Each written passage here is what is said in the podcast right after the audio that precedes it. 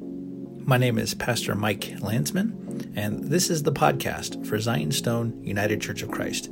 This podcast is taken from my weekly Sunday morning sermons. I pray that as you listen to them, they will be a blessing to you and strengthen you in your walk with our Lord and Savior Jesus Christ. Here's what we have for today. May the words of my mouth and the meditation of our hearts be acceptable in your sight, O Lord, our strength and our Redeemer. Traditionally, the week of Christmas sees a number of important commemorations in the church. The martyrdom of St. Stephen on the 26th. Then there's a commemoration of St. John the Apostle on the 27th. And then the Feast of the Holy Innocents on the 28th, which we are commemorating this morning.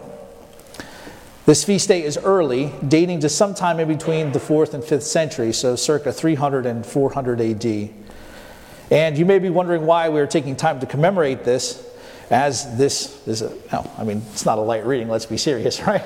But this is part of the story of Christmas, and we are still in Christmas tide, right? Christmas will end uh, on Epiphany when we get there on uh, January 6th. And this is part of the story of the coming of Christ into the world. And the scriptures do not give us a sanitized account of history, but shows us everything that's going on and everything that God has come to save humanity from. so we heard in Jeremiah the reading about the weeping in Ramah, that, that Rachel is weeping, and we know who Rachel is. She's the beloved wife of, of Jacob, who God changed his name to Israel. We know the story. He wrestles with God and he overcomes the, the man, uh, he overcomes, right? The, the wrestler. And God touches his thigh and he walks with a limp for the rest of his life. And God changes his name to Israel, which means the one who wrestles with God. And we see throughout all scripture, right, this theme of wrestling with God, of people wrestling with God, those who has, God has loved, those who God has called and chosen to be his people, continually wrestle with him. And it's something that continues to happen throughout Israel's history until the advent of the church. And we know that the church is Israel. The church is not a replacement for Israel, but the church is renewed Israel. There's this idea, there's this word that people throw around called supersessionism, right? Which means that, um, that the church has superseded everything that has come before, but that's not the case. The church has not superseded Israel, the church is renewed Israel. Jews and Gentiles coming together receiving salvation through Jesus Christ is the ongoing Israel, right? Not a nation state in the Middle East. The church is Israel renewed. And we see a personification here of Israel entire, right? And, and Rachel, it says, is weeping for her lost children. And given what we heard in the rest of that reading, he gives us the context for what she's weeping for. And the, remember, the, the, the work of Jeremiah is happening during the, the, when the exile is happening, right? Babylon is come, and Babylon has basically rolled in and is destroying everything and uh, is carrying away everybody to captivity. And this is a very serious thing. Lots of loss of life, lots of fighting, lots of violence, lots of death. And so we see this personification of, of, Israel weeping, right, for these children who are lost, those who have been taken away into exile. Into exile. But there's this promise in that reading from Jeremiah that we heard of reward. And this promise of reward is that, that these children who were lost, they will come back from the land of the enemy. That these lost children shall return home. They will be brought back. And when they are brought back, there will be comfort. There will be no more need to cry or to weep for the lost because they will be back together. But we also heard in the reading from Matthew the application of that passage to what happened with the death of the children in Bethlehem. What was, then what was fulfilled, what was spoken by the prophet Jeremiah. A voice was heard in Ramah, what we just heard a few moments ago. And this is how prophecy in the scripture works, brothers and sisters. It's not just merely for a future time, but it also has a context into which it was spoken, and then it also in the scriptures will have a future application. And Jeremiah like I said, that reading ends with this promise of reward that these lost children will come back from the land of the enemy and the children shall return home. Then we get this reading from Revelation with the descent of the city of the New Jerusalem. It says, adorned like a bride. And this image is very fresh in my mind because I, I presided over uh, a wedding on Christmas Eve, and it was wonderful. And we had a bride come down, and her husband was right here, and they were joined together in the sacrament of marriage. And that image, whenever I do a wedding, is in my mind whenever I hear or think about these texts of the marriages that I've done in the past, seeing the bride come down the aisle adorned, right, in white, sometimes with veil, sometimes without veil church is decorated in different ways sometimes, or the venue is decorated in different ways. And the joy of that, right? It's a joyous occasion, it's a happy occasion. The New Jerusalem is coming down, adorned like a bride, glowing, shining. And then we get this interesting phrase that death shall be no more, that the dwelling place of God will be with mankind, right? With humanity, that God will wipe away all tears and all sorrow. That sorrow will not exist in the age to come. And for those of you like me who may have lost loved ones this year, this can be a comfort to us, right? It doesn't make the pain of that loss go away, it doesn't make the memory of that loss go away. But the sorrow that, that we experience now will be something that is completely and totally healed in the age to come. Because we believe ultimately, brothers and sisters, that those of our loved ones who died in Christ, we will see them again. We will be reunited together with them again as the New Jerusalem descends from heaven, it says, like a bride. So, sorrow over the death of a family member, or a wife, or a husband, or a parent, or of a child, the sorrow that exists in our hearts now will no longer exist. The sorrow of injustice that we see perpetrated over the innocent, evil that we see triumphing at times in the world that sorrow will not exist in the age to come. Because death, it says, shall be no more. That mourning shall be no more. And we have to stop and think about this for a minute, brothers and sisters, this promise that death will be no more. Because this is what Christmas, this Christmas season, Advent Christmas, this is what this is all about. Right? We just sang in that hymn a few moments ago, right? I'm going to read the verse here. It says, uh, This flower whose fragrance tender with sweetness fills the air, dispels with glorious splendor the darkness everywhere. True man, yet very God. From sin and death he saves us and lightens every load. That's the point of Christmas, right? It's not just that a special baby was born who then grew up and, and suffered and, and then just died, but this, that this child who was born is, as this hymn tells us, is true man, yet very God, who will come to deliver us from sin and from death. That death will be completely unknown in the age to come. And this is hard for our minds to comprehend because we have no frame of reference, no point of this, nothing analogous we could point to as an example. But death itself will be totally and utterly destroyed. And the sorrow that death brings with it will be totally and utterly destroyed. Mourning shall be no more. And this is not something we get now, brothers and sisters. This is not something that we have received fully. Right? The scriptures talk about us receiving the gift of the Holy Spirit as our guarantee of this life in the age to come. And I do believe, though, that God can bring comfort, that God can bring joy, that God can bring a sense of His presence and of love to those who are hurting and are wounded in spirit. And then we see in the gospel, according to St. Matthew, Joseph warned to take his family and flee to Egypt. Not just flee, but he says to remain there. Like, get out of here now.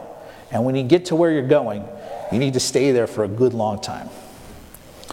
And as we see, Herod is angry because the wise men, they decided to go home another route.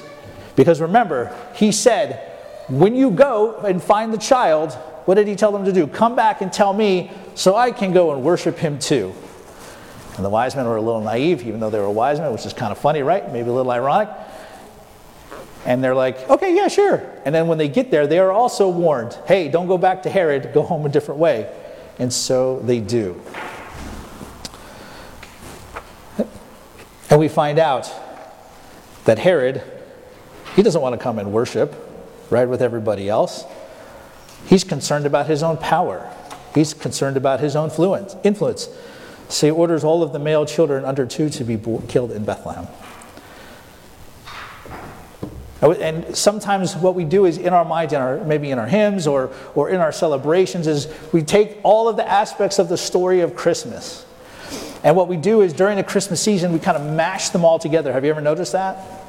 We mash them all together, like in the nativity set. Like, like here's some, some wise men and stuff over here, along with the shepherds. The wise men weren't there that night. It took them years to get to where Jesus was. This is why Herod is having the children under a certain age dealt with because all of this takes place over a little bit of a period of time.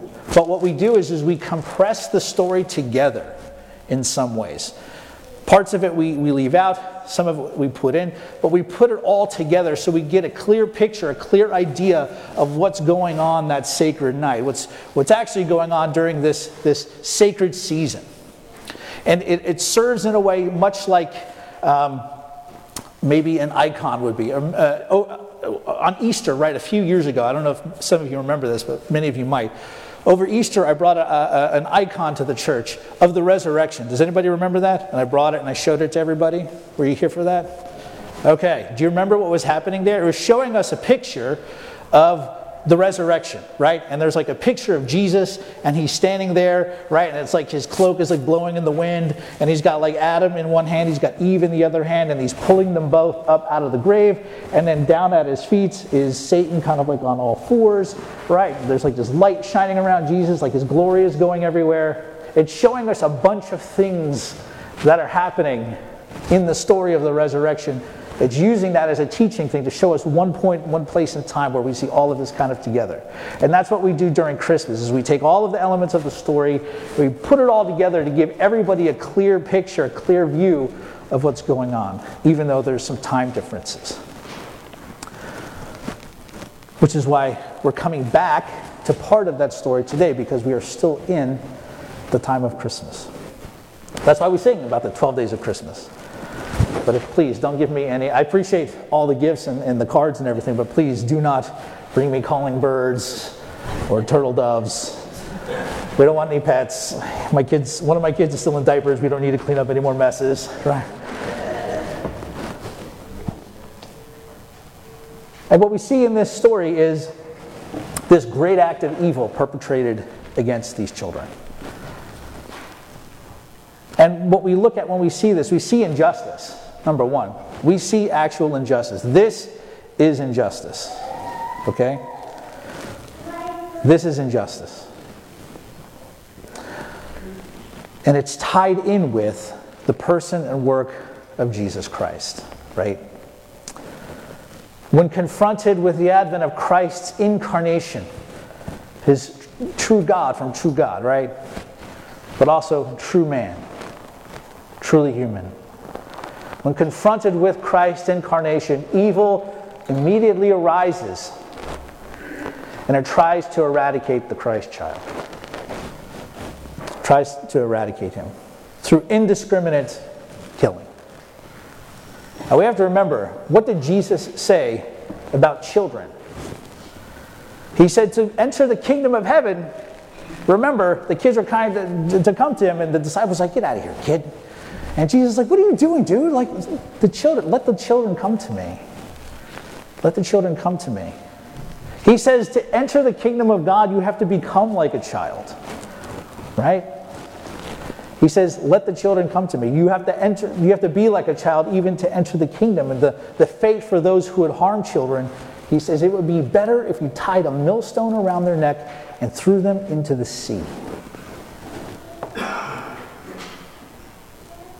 The killing of the children here, this is indicative of a great wickedness, a great evil, something, a, a lesson that our current culture should not forget.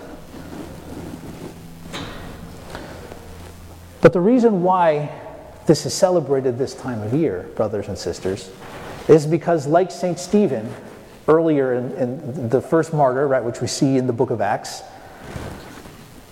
they are considered martyrs for Christ. They are considered with Stephen the first, one of the first martyrs. Well, Stephen is considered the first martyr of the church, but these children are also considered to be martyrs. And what we have here is a, this picture of injustice, this picture of evil immediately trying to, to rise up and stifle the work of God, right? The birth of this king, right? The Son of God and Son of Man. Evil immediately tries to get up and to, to make sure that none of this will happen because evil does not understand the plan of God. And here's the thing do you think that Satan and the demons, do you think that they actually believe that they can fight and win against God? No. They know they can't. The devil doesn't believe he can, he can defeat God. God is above and beyond all things. Evil knows it can't defeat God. So, what does evil do? Evil attacks his children. Evil attacks us. We had this reading from Revelation. I was just thinking about this right now. There's this imagery right in the book of Revelation where we see the woman in heaven giving birth, right? And we see this dragon chasing her. And we know the church has taught throughout the years that this woman is both a picture of, of the Virgin Mary and it's also a picture of Israel, right? And we see the dragon kind of sitting there waiting, right, for, for the birth and then the, the child and the offspring of the woman being be spirited away, thwarting the plans of the dragon. And so what the dragon does is then he goes and he fights against other people. Because that's all evil can do. Evil cannot thwart the plan of God or stop the plan of God. All evil can do is attack those whom God loves. Evil can only can't it knows it can't triumph. Right? So evil attacks what God loves as we see in the reading from this morning in the lives, especially of children. God's kingdom, though, will not be stopped. So all evil can do is try at best to delay. But there is nothing that is done that evil can do that can stop God's plan. And God will make all things work out according to his own purposes. And so let us remember this morning, brothers and sisters, some of the first martyrs of the church, the holy innocents who gave their lives for Jesus Christ, whose reward, as we heard in Revelation, whose reward is heaven. Remember, we talked about in Jeremiah a little bit earlier about the children being called back, about how the children will be called back to Israel out of exile. What do you think death is for human beings? Right now, for us, it is exile. For us, death is the separation of our soul from our body. As we await the resurrection, as we await the New Jerusalem, as we await the coming of our Lord and Savior Jesus Christ. Right? Our, our, our goal, right, everything that we're hoping for as Christians is not uh, a disembodied existence in heaven, right? Sitting on a fluffy cloud, like playing a harp and just kind of chilling out and, you know, doing God knows what, right? That's not what any of this is about. Heaven is a temporary place, right? We, we are in the rest of Christ, in the peace of Christ until the resurrection of the dead. That is what we believe as Christians, is that He will return, bring those who have departed with Him. And so we see, we might not see until the end of time the injustice of what happened to the holy innocents in Bethlehem. We won't see that injustice made right possibly until the end of time. Well, actually, no. I think we do see, I think we do see the injustice dealt with. Because think about it, what happens to Herod a little while after this? Right? He's got the parade and he gives a really good speech, and some of the people are like, the voice of a God and not a man, the voice of a God and not a man. And Herod's like, yeah, I really do sound like a God. And God's like, yeah, that's not a good thing. You don't. And Herod, Herod dies. It's, he gets some type of infection and, and the worms get him, right? We know the story. So injustice is dealt with in part now. But those holy innocents, whose death is an example to us, will also be made right in the age to come.